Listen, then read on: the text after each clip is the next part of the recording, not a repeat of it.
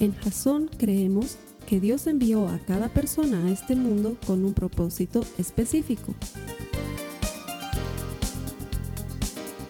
Nuestra misión es ayudarte a que tengas una relación personal con Jesús y a través de ella encuentres ese propósito para tu vida. Queremos ayudarte a alcanzar ese propósito. Es nuestra oración que este podcast te ayude a tener visión, a tener jazón.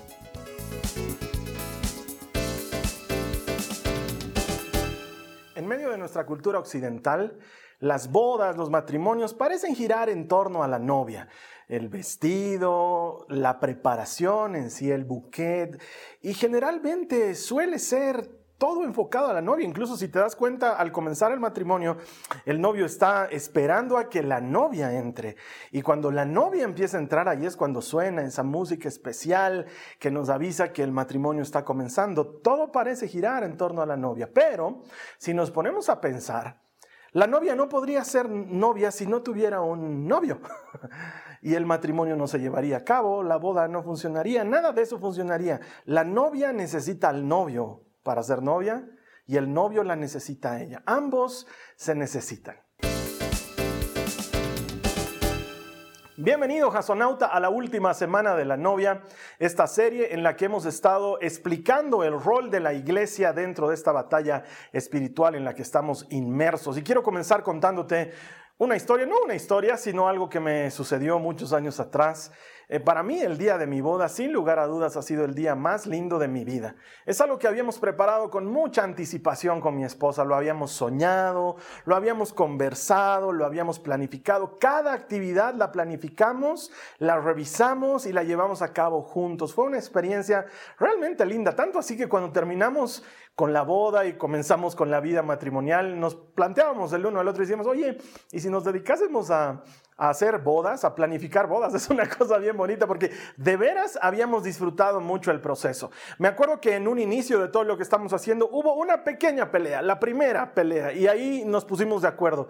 Hablamos y dijimos, ok, o vamos a disfrutar esto o es mejor que no lo hagamos y nos pusimos de acuerdo en disfrutarlo, porque estábamos en un pequeño desacuerdo ahí en los invitados, y es que invitar gente al matrimonio suele ser difícil. Las personas que se están casando en este 2020 la tienen distinta, pero no, se amarguen si están teniendo algún desencuentro con su pareja, es parte normal, pónganse de acuerdo, charlen, realmente la boda es algo hermoso, es uno de los mejores recuerdos que tengo de mi vida, lo tenemos grabado ahí en video, tenemos fotografías, mi novia estaba preciosa, realmente fue un día muy bonito, nos tocó un día con completamente soleado, pudimos casarnos al aire libre como soñábamos. Realmente fue lindo. De hecho, me pongo a pensar, las bodas son, suelen ser cosas hermosas, suelen ser momentos lindos. Me ha tocado oficiar muchos matrimonios en los que una pareja se declara amor eterno y hacen un pacto delante de Dios. Y estar en esos momentos realmente es bonito y es más bonito cuando hay verdadero amor, porque también me ha tocado estar en esos matrimonios en los que tú sabes que hay, no sé qué están haciendo y uno ha tratado de llevarlos a entrar en razón, pero no has podido. Y, ahí, ahí me doy cuenta que esto del matrimonio tiene, tiene esos matices que la Biblia utiliza muy adecuadamente para ilustrar nuestra relación con Jesucristo. De eso ha tratado toda esta serie. Yo te invito a que si no has visto las prédicas anteriores, son tres antes de esta, con esta son cuatro prédicas, las busques ahí en, nuestro, en nuestra página web o en nuestro canal de YouTube. Realmente son muy profundas porque te ayudan a entender el rol de la iglesia como novia de Cristo en medio de esta batalla espiritual en la que estamos inmersos. La novia eh, está esperando el regreso del novio y el novio viene por ella para tomarla como su esposa. De hecho, esto me hace recuerdo una palabra aramea muy antigua que utiliza la iglesia con frecuencia para referirse a su deseo de que el novio venga. Esta palabra se pronuncia maranatá. Tal vez lo has escuchado alguna vez, tal vez ni siquiera sabías qué significaba. Maranatá significa, ven Señor Jesús, ven Señor, te esperamos. Es una palabra en arameo, arameo el idioma que hablaba Jesús. De hecho, también está al final de la Biblia, en el Apocalipsis, cuando nos dice que el Espíritu y la novia dicen, ven. Es esa, esa relación de amor que se demuestra entre la novia y el novio. La novia está desesperada por encontrarse con su novio. El novio está desesperado por tomar a la novia. Es una cosa muy hermosa, es un tema de enamoramiento, muy parecido a lo que encontramos en Proverbios 31, en este poema para la mujer virtuosa. Acompáñame, vamos a leerlo una vez más, esta vez solamente el verso 12, Proverbios 31, verso 12 dice, esa mujer, refiriéndose a la esposa, le hace bien y no mal. ¿A quién? Al esposo. Le hace bien y no mal todos los días de su vida. Ah, el matrimonio es probablemente, después de conocer a Cristo, la decisión más importante que vas a tomar en tu vida. Y es que la relación de pareja marca tu existir. Y en, la, en esta imagen entre la iglesia y Cristo es muy poderosa porque la relación entre la esposa y el esposo va a marcar tanto la vida de Cristo como la vida de la iglesia. De hecho, el Cantar de los Cantares, este libro que está en el Antiguo Testamento, frecuentemente se asocia con la relación de amor que hay entre Jesús y su iglesia. Es como una figura anticipada del amor, la entrega que iban a haber entre la novia y el novio, porque de veras entre la iglesia y Cristo hay un profundo amor. De hecho, hay un pasaje que te quiero leer del Cantar de los Cantares que es muy bonito y que no solamente si lo ves en el contexto poético en el que fue escrito el libro, pero si lo entiendes como la relación entre Cristo y su iglesia, oye, es, es realmente maravilloso. Mira lo que dice Cantares 6, en la primera parte del verso 3 dice, yo soy de mi amado y mi amado es mío. Esa hermosa relación de pertenencia entre la iglesia y Cristo. La iglesia le dice a Jesús, yo te pertenezco y tú eres mío. Y a continuación le voy a dar paso al versículo más conocido de todas las escrituras, Juan 3:16, que dice, porque tanto amó Dios al mundo, que dio a su Hijo unigénito, para que todo el que cree en Él no se pierda, sino que tenga vida eterna. Oye, esta es una historia de amor. Esta es una historia de amor que supera con mucho las historias de Hollywood.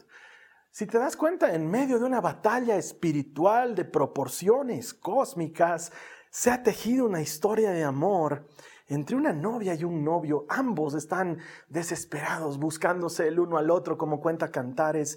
Lo busca por la mañana, lo busca por la tarde, eh, trata de encontrarlo y cuando lo encuentra se abrazan, se aman, se comparten sus mayores tesoros. Es esta la relación entre Jesús y su iglesia. Y de eso es de lo que te quiero hablar hoy para cerrar este tema de la novia. Hoy vamos a hablar de la novia enamorada. Porque en todo esto que te he contado de la batalla espiritual, en todo este tema tan profundo que hemos tocado sobre temas que parecen difíciles de tocar, hay una cosa ahí preciosa escondida y es el enamoramiento que existe entre la iglesia y Jesucristo, entre Jesucristo y su iglesia. Esta es una historia de amor, una historia de amor que tiene a Jesucristo en el centro. Todo esto se trata de Jesús. De hecho, la rebelión inicial que nos cuenta la Biblia es por causa de Cristo. Las fuerzas espirituales de maldad se levantaron en contra de Cristo, de la idea de que Cristo venga al mundo, de que se haga humano, de que comparta con, con su propia creación. Esto a, la, a, las huestes espirituales eh, no les, no les entraba en su, en su entender y por eso se rebelaron en contra de Dios, porque no estaban dispuestos a que Dios se rebaje a ser uno de nosotros, una creación misma de Él y, todo empieza a girar a través de Cristo. Si tú lees el Antiguo Testamento, está bañado de Jesucristo. Está completamente lleno de Él. Semanas atrás veía un documental que encontré ahí en YouTube donde un entrevistador, un periodista, hablaba con gente en, Israel, en Jerusalén, y los entrevistaba y les preguntaba si alguna vez habían leído lo que se encuentra en Isaías 53. Curiosamente, muchos grupos judíos o han retirado Isaías 53 de, de, su Biblia o sencillamente no la tocan, no la, no la mencionan. ¿Por qué? Isaías 53 gira en torno a Jesucristo, es la historia del siervo sufriente y la razón por la cual Cristo dio su vida por nosotros. ¿Y, ¿Y por qué te cuento esto? Porque toda la historia del Antiguo Testamento gira en torno a Cristo. Y por ende la iglesia se mueve en, torno a Jesucristo. Todo se trata de Él. Pero hay alguien que te lo puede explicar mejor que yo y ese es el apóstol Pablo. Si me puedes acompañar a Colosenses en el capítulo 1, los versos 15 al 20, quiero que le prestes atención a todo esto que está diciendo Pablo porque eso nos ayuda a entender por qué Cristo es el centro. Dice la palabra, Cristo es la imagen visible del Dios invisible. Él ya existía antes de que las cosas fueron creadas y es supremo sobre toda la creación, porque por medio de Él Dios creó todo lo que existe en los lugares celestiales y en la tierra. Hizo las cosas que podemos ver y las que no podemos ver, tales como tronos, reinos, gobernantes y autoridades del mundo invisibles, este mundo espiritual del que hemos hablado tanto en esta serie. Todo fue creado por medio de Él y para Él. ¿Te das cuenta cómo está en el centro? Él ya existía antes de todas las cosas y mantiene unida toda la creación. Cristo también es la cabeza de la iglesia, la cual es su cuerpo. ¿Entiendes esa relación hermosa que hay ahí? Él es el principio, supremo sobre todos los que se levantan de los muertos. Así que Él es el primero en todo.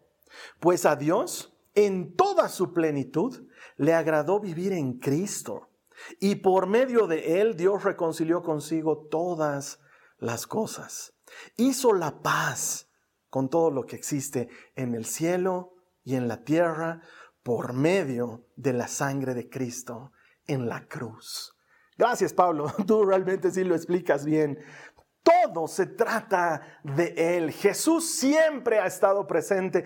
Antes de que las cosas fueran creadas, Él ya estaba ahí.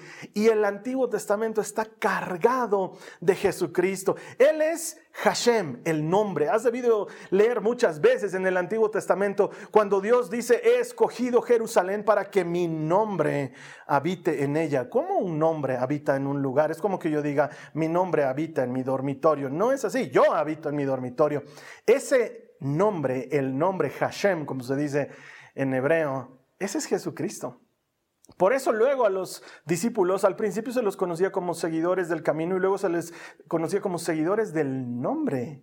Y ellos decían, hemos, hemos sido tenidos por dignos de sufrir afrenta por causa del nombre. Ellos se referían a Cristo como el nombre. Y luego Pablo nos dirá que ese es el nombre sobre todo nombre. Pedro nos explicará que ese nombre es el único nombre dado para salvación. Desde el Antiguo Testamento ese nombre se refería a Cristo. Él es el nombre, Él es la palabra de Dios. Cada vez que Dios estaba creando algo, dijo, hágase la luz. Esa palabra que Él dice es la que hace. Por eso luego Juan en el capítulo 1 de su Evangelio nos dirá, Él es la palabra. Él estaba con Dios, Él era Dios. Por medio de Él fueron hechas todas las cosas y ninguna de las cosas que sí existe se hicieron sin Él. Él es la palabra. Toda la escritura gira en torno a la palabra de Dios y la palabra de Dios es Jesucristo. Todo se trata de Él. Él es el ángel del Señor que en la Biblia aparece tantas veces mencionado y aparece haciendo justicia y aparece como capitán de los ejércitos celestiales, interviniendo en favor del pueblo de Dios y haciendo la obra del Señor. Él es el ángel del Señor, el mensajero. Ángel literalmente significa el mensajero de Yahweh, el que trae la palabra. ¿Te das cuenta el, lazo que hay entre ser la palabra y ser el ángel del Señor? Él está en toda la historia bíblica, todo gira alrededor de él. Él es el reposo del Señor. Ese reposo, el, Shabbat al que Dios invitaba a su pueblo constantemente, es Jesús. Por eso Jesús luego nos dice, el Hijo del Hombre, refiriéndose a sí mismo, es el Señor del Shabbat, es el Señor del reposo. Y luego Él nos dice en Mateo, vengan a mí los cargados, los cansados, yo les daré descanso. Él es ese reposo y cuando entramos en su presencia y cuando nos abrazamos de Jesucristo podemos descansar en Él de todas nuestras cargas. Pedro nos dice, dejen todas sus cargas a Él porque Él tiene cuidado de ustedes. Ese es nuestro Jesucristo. Él es el tabernáculo de Dios. Esa tienda de reuniones que Dios le mandó hacer a Moisés es ese lugar, entre comillas, en el que el hombre se encuentra con Dios Jesús es nuestro lugar de encuentro. Él es esa habitación en la que entramos y cerramos nuestra puerta y hablamos con el Padre que ve en lo secreto. Él es nuestra carpa de reuniones, nuestra cobertura. Él es nuestra protección, las paredes alrededor nuestro, el piso debajo de nuestros pies, el techo sobre nuestras cabezas. Es Jesucristo, el tabernáculo de reuniones. Él es el pan de la presencia. Dentro de ese tabernáculo había una mesa con panes y había unos panes ahí para que los sacerdotes los coman. ¿Por qué? Porque no solo de pan vive el hombre, sino de toda palabra. Ah, ¿te acuerdas quién era la palabra? De toda palabra que sale de la boca de Dios. Él es nuestro pan, Él es nuestro alimento, Él es la fuente de nuestras fuerzas. Si tú hoy estás cansado, si estás agotada, Acércate a Jesucristo, come de su pan. Él dice, el que coma de mi carne y beba de mi sangre, tiene vida eterna. Ahora entiendes por qué Cristo es el pan. Él les dice a los fariseos de su época, sus padres comieron el maná del cielo y murieron, pero el que coma de mí vivirá para siempre. Él es el pan de la presencia. Él es nuestro alimento. Él es el lugar santísimo. Es el lugar al que solo entraba un sacerdote una vez al año para hacer expiación por todo el pueblo. Es Jesucristo. Es el lugar especial. Es el lugar escondido. Es el lugar donde habita el nombre, donde habita la presencia de Dios. Ese es Jesús y Él quiso hacerse carne y vivir entre nosotros para que tú y yo tengamos acceso a Él por medio del Espíritu Santo. Cada vez que tú oras, cada vez que tú lees la palabra de Dios, estás entrando en ese lugar santísimo. En ese lugar al que nadie podía entrar. No sé si entiendes el gran valor que tiene esto. Los israelitas hubieran dado su vida entera para entrar al lugar santísimo, pero no podían, o porque no eran sacerdotes, o porque no estaban limpios. Solo un sacerdote podía, el sumo sacerdote, una vez al año. Pero hoy tú y yo podemos tener comunión con Él en su presencia en cualquier momento. Ni bien te despiertas en la mañana, antes de dormir en la noche, mientras vas de camino a tu trabajo, incluso mientras te estás duchando. Él está en todo, Él está moviéndose. En Él vivimos, nos movemos y existimos, dice Pablo. Él es la presencia viva de Dios, la imagen visible del Dios invisible. Jesucristo es el altar del sacrificio. Es ese lugar donde se ponía la ofrenda. Necesitábamos poner una ofrenda antes de Cristo, una ofrenda de animales para ser perdonados de pecados. Pero Él se hace altar a sí mismo. Él se hace el receptor de todos los pecados, porque eso significaba el altar. El altar recibía la ofrenda inocente para consumir el pecado que era depositado sobre esa ofrenda en una oración. Cristo se hace el receptor de esa ofrenda y Él es al mismo tiempo el cordero sobre ese altar. El que carga con los pecados del mundo. En ese momento que está en la cruz y grita, Elí, Elí, lema bactani, que quiere decir, Dios mío, ¿por qué me has abandonado? Él experimenta el abandono que significa decirle no a Dios, el vivir en pecado. Aun cuando él no había pecado jamás, él lo experimenta en sí mismo, cargando sobre sí lo que dice Isaías 53, el castigo que fue sobre él nos trae la paz y por sus llagas fuimos sanados. En ese momento él se transforma en cordero.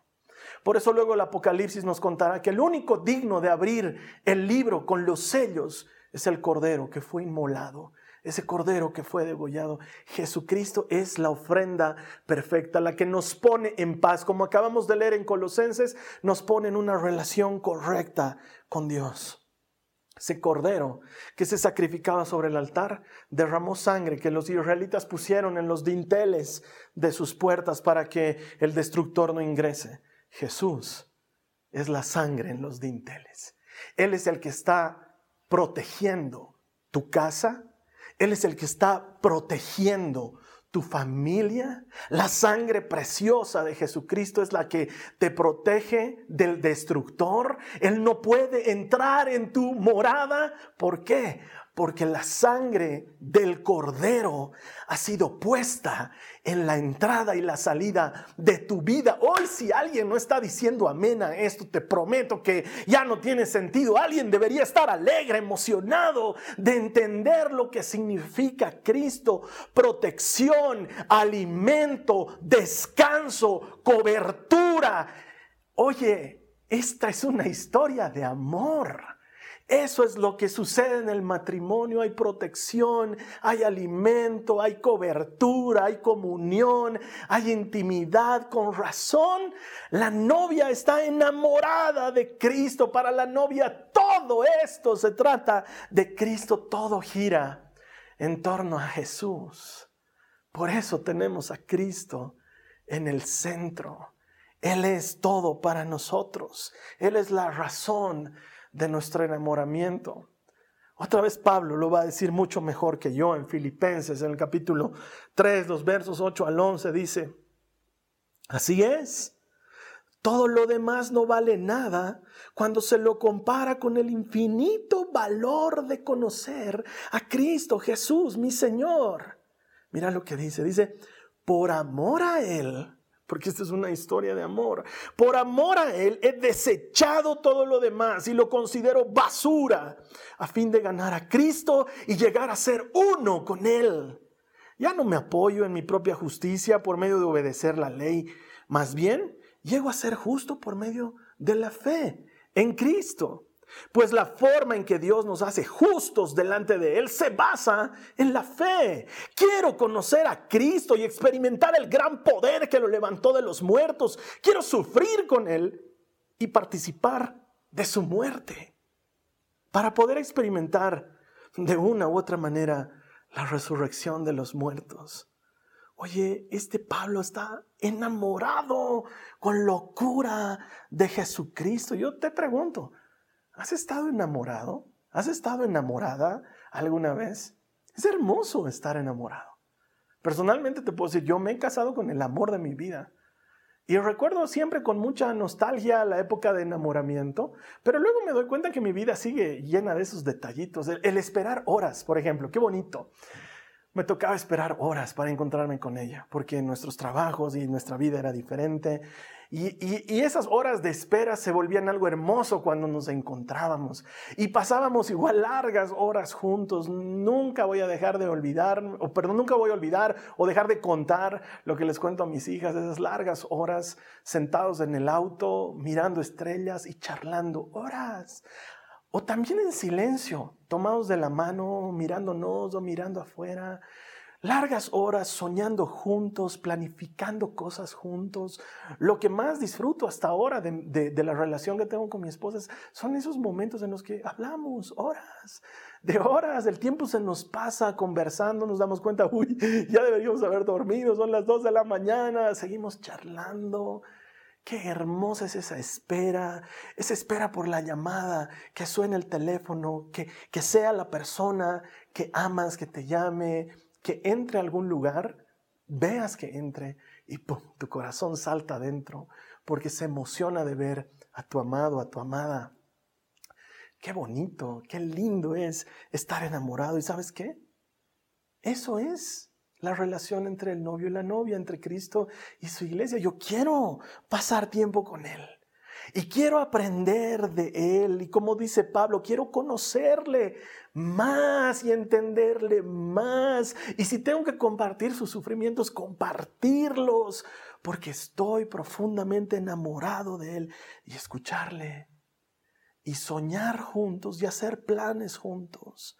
Es como esa hermosa canción antigua de Juan Carlos Alvarado que dice, yo quiero entrar a tu santo lugar y quedarme ahí perdido horas y horas adorándote. Quizás una persona que no conoce a Cristo no me entiende y diga, este es un loco, baboso y fanático, pero ¿sabes qué? Te, te digo, sí, me he vuelto loco por Jesucristo.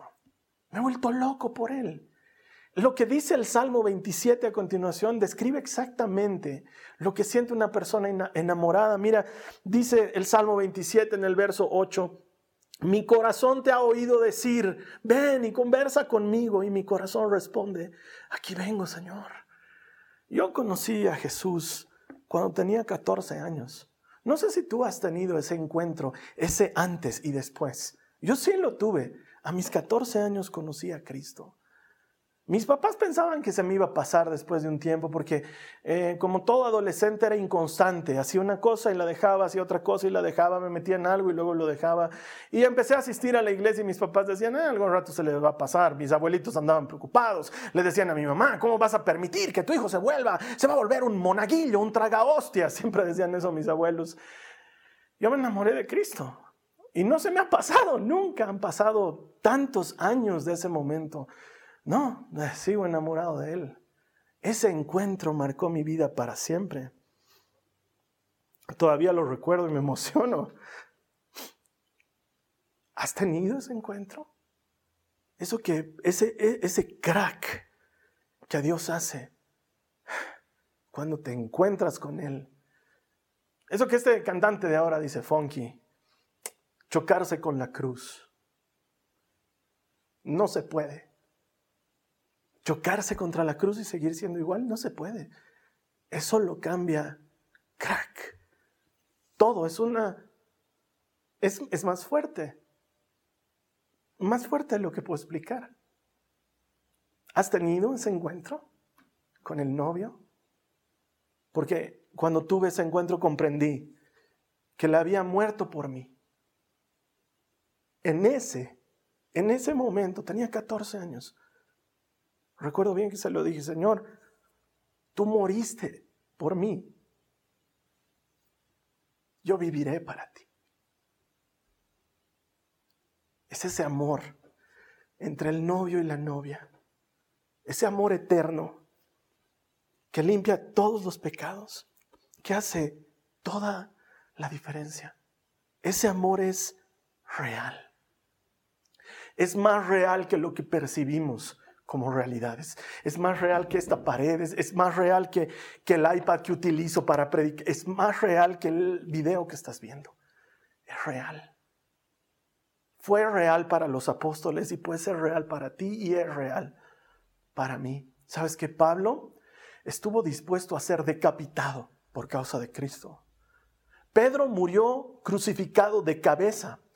Él pidió que por favor, si algo podían concederle como último deseo, sea morir de cabeza, porque él se tenía por indigno a morir como su Señor, como su Maestro, y murió crucificado de cabeza. Andrés murió crucificado en una cruz en forma de X. A Tomás, al que le decimos el incrédulo, fue el más crédulo de todos, el que más creyó. Lo mataron con lanzas, lo apuñalaron con lanzas. A Santiago lo apedrearon y murió apedreado. Juan sobrevivió a ser calcinado en aceite y murió de anciano. Toda esta gente estuvo dispuesta a pasar por esos vejámenes y torturas y sufrimientos por causa de este nombre Jesús o era un loco, o era un mentiroso, o era quien decía ser. No conozco a alguien que esté dispuesto a dar su vida por una mentira. O sea que mentiroso no ha podido ser y esta gente murió por él. Loco, si él hubiera sido loco, la gente lo hubiera abandonado. Su causa no seguiría viva dos mil y tantos años después. O sea que solo nos queda la tercera opción y probablemente Jesús es quien dice ser. Él es el nombre, sobre todo nombre. Él es el descanso del Señor. Él es el tabernáculo, el pan, el altar, el sacrificio, la sangre en el dintel, la palabra de Dios, el ángel del Señor. Él es Dios. Moriste por mí, yo viviré para ti. Gran parte de esa relación exitosa de pareja es cuando tú aprendes a, estar atento a las necesidades y a los deseos de tu pareja, a complacer a tu pareja en cosas que le gustan, en cosas que, en cosas que quiere. ¿Tú te has puesto a pensar qué quiere Jesús? ¿Cuál es su necesidad? ¿Alguna vez has llegado delante de Él orando y en lugar de pedirle algo, le has dicho, como Pablo le dijo cuando se encontró con él camino a Damasco, ¿Quién eres, Señor? Le dice primero y luego le dice, ¿qué quieres de mí? ¿Qué quieres que yo haga por ti, Señor? ¿Alguna vez le has preguntado eso? ¿Qué necesitas? ¿Qué puedo hacer por ti? Porque por extraño que parezca, este Dios Todopoderoso sí tiene una necesidad. Hay algo que Él quiere que tú hagas por Él. Te lo voy a leer en Hechos, en el capítulo 1, en el verso 8, y con esto estoy terminando. Dice, Jesús está hablando, pero recibirán poder cuando el Espíritu Santo descienda sobre ustedes y serán mis testigos. Y aquí viene lo que Él necesita. Y le hablarán a la gente acerca de mí en todas partes en Jerusalén, por Judea, en Samaria y hasta los lugares más lejanos de la tierra. Eso es lo que Él quiere. Eso es lo que el novio quiere de la novia. Quiere que la novia le hable a la gente. de que hay esperanza, de que hay sanidad, de que hay perdón, de que hay restauración, de que la vida tiene sentido. ¿No te has preguntado alguna vez cuál es el sentido de la vida? Yo te voy a responder esa, esa, respuesta. Esa pregunta tiene respuesta. ¿Cuál es el sentido de la vida? El sentido de la vida es conocer a Jesucristo. Ese es el sentido. Esa es la razón, conocerlo a Él. Y como dice Pablo, por conocerlo a Él lo dejaría todo. Eso es lo que pide Jesús, que la gente lo conozca, que tú y yo, iglesia, nos revistamos de la armadura espiritual, casco de salvación, escudo de la fe, todo lo que te expliqué. Nos revistamos de ese escudo, de, esa armadura para resistir los ataques del enemigo y vayamos y ayudemos al que necesita y seamos generosos con el que le hace falta y rescatemos al que está perdido y levantemos al que está caído y sanemos al que está enfermo y anunciemos el año favorable del Señor. Eso es lo que Él quiere. El novio quiere que vayamos, que hagamos, que, que pongamos por acción lo que tenemos por convicción. Él quiere que hagamos iglesia. Esa es la forma en la que peleamos nuestras batallas, cuando hacemos llegar esa buena noticia hasta ese último rincón del mundo que Jesús quiere que se llegue. Y en esa tarea estamos tú y yo. Hermano, hermana, tú y yo somos la novia, tú y yo somos la iglesia. Todo gira en torno a Jesucristo. Y nosotros como novia tenemos que anticipar su llegada esforzarnos y trabajar para como la iglesia inicial decir hoy, Maranatá, ven Señor el Espíritu y la iglesia te dicen, ven, ven Señor, te estamos esperando, estamos haciendo nuestro trabajo, somos ese siervo fiel y bueno al que pusiste a cargo de tu casa para dar el alimento a tiempo. Oh, cuando vengas nos vas a encontrar haciendo así, Señor, ven. Ven que te esperamos. Este mundo te necesita. Vamos a orar para cerrar el mensaje y la serie de hoy.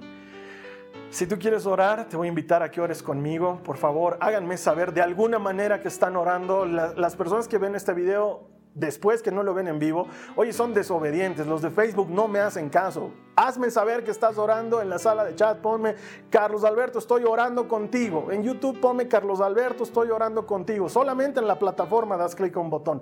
Los demás, por favor, oye, te estoy pidiendo en serio, hazme saber que estás orando conmigo. Quiero saber qué personas están sumando a esta causa de la novia que dice, ven Señor Jesús. Ahora vamos a orar y le vamos a decir, Señor, te amo con todo mi corazón y por ti es que quiero dar mi vida. Si ese es tu deseo, te invito a que ores en este momento. Donde te encuentres, cierra tus ojos, habla con el Señor, di estas palabras conmigo. Jesús amado.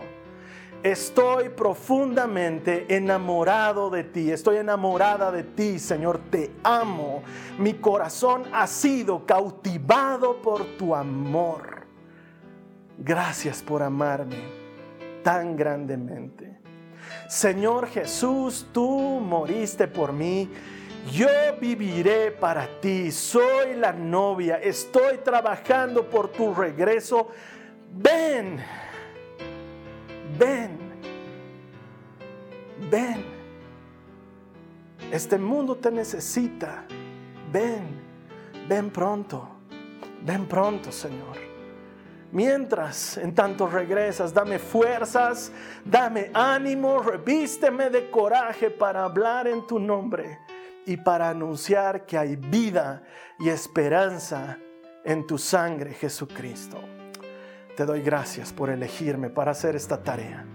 En el nombre de Jesús. Amén. Y quizás esta sea la primera vez que ves un mensaje cristiano. Quizás esta sea la primera vez. O quizás has escuchado un momento atrás cuando te decía, has tenido ese encuentro con Jesús, ese crack que te cambia la vida, esa cruz que te golpea. ¿La has tenido? Si nunca la has tenido, déjame ayudarte a encontrarte con Jesucristo? Es una oración bien sencilla, la vamos a hacer ahora. Tienes que decirle, Señor, te pido perdón por mis pecados, te acepto como mi Señor y mi Salvador, recibo la vida eterna que has comprado para mí. Es así de sencilla. Si tú quieres, yo te puedo ayudar a hacer esa oración en este momento. Solamente repite conmigo, dile a Él, Señor Jesús, te pido perdón de todos mis pecados. Te creo Creo que Dios te resucitó de entre los muertos. Recibo tu salvación. Tú moriste por mí. Yo viviré para ti. En el nombre de Jesús. Amén. No sé para quién he orado.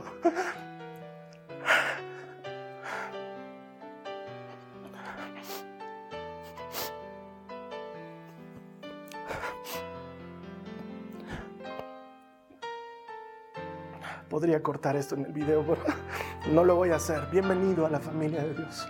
Bienvenida a la familia de Dios. No sé quién eres. No sé a quién estoy hablando. Qué buen momento. Qué buen momento.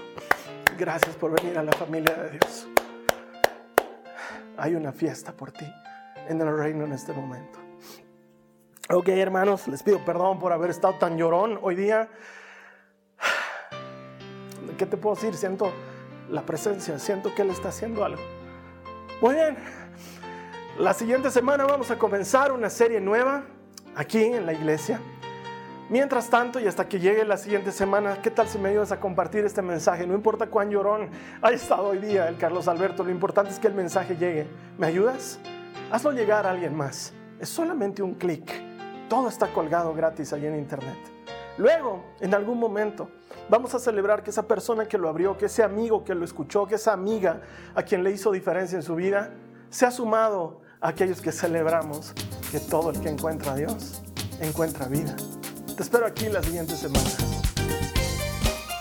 Esta ha sido una producción de Jason Cristianos con Propósito. Para mayor información sobre nuestra iglesia o sobre el propósito de Dios para tu vida, visita nuestro sitio web www.jason.info. Allí encontrarás muchos recursos para animarte en tu relación con Dios, enseñanzas, nuestro blog, prédicas y mucho más. Te lo deletreamos www.jazon.info. También puedes visitarnos en nuestro sitio en Facebook www.facebook.com barra Que Dios te bendiga abundantemente. Muchas gracias.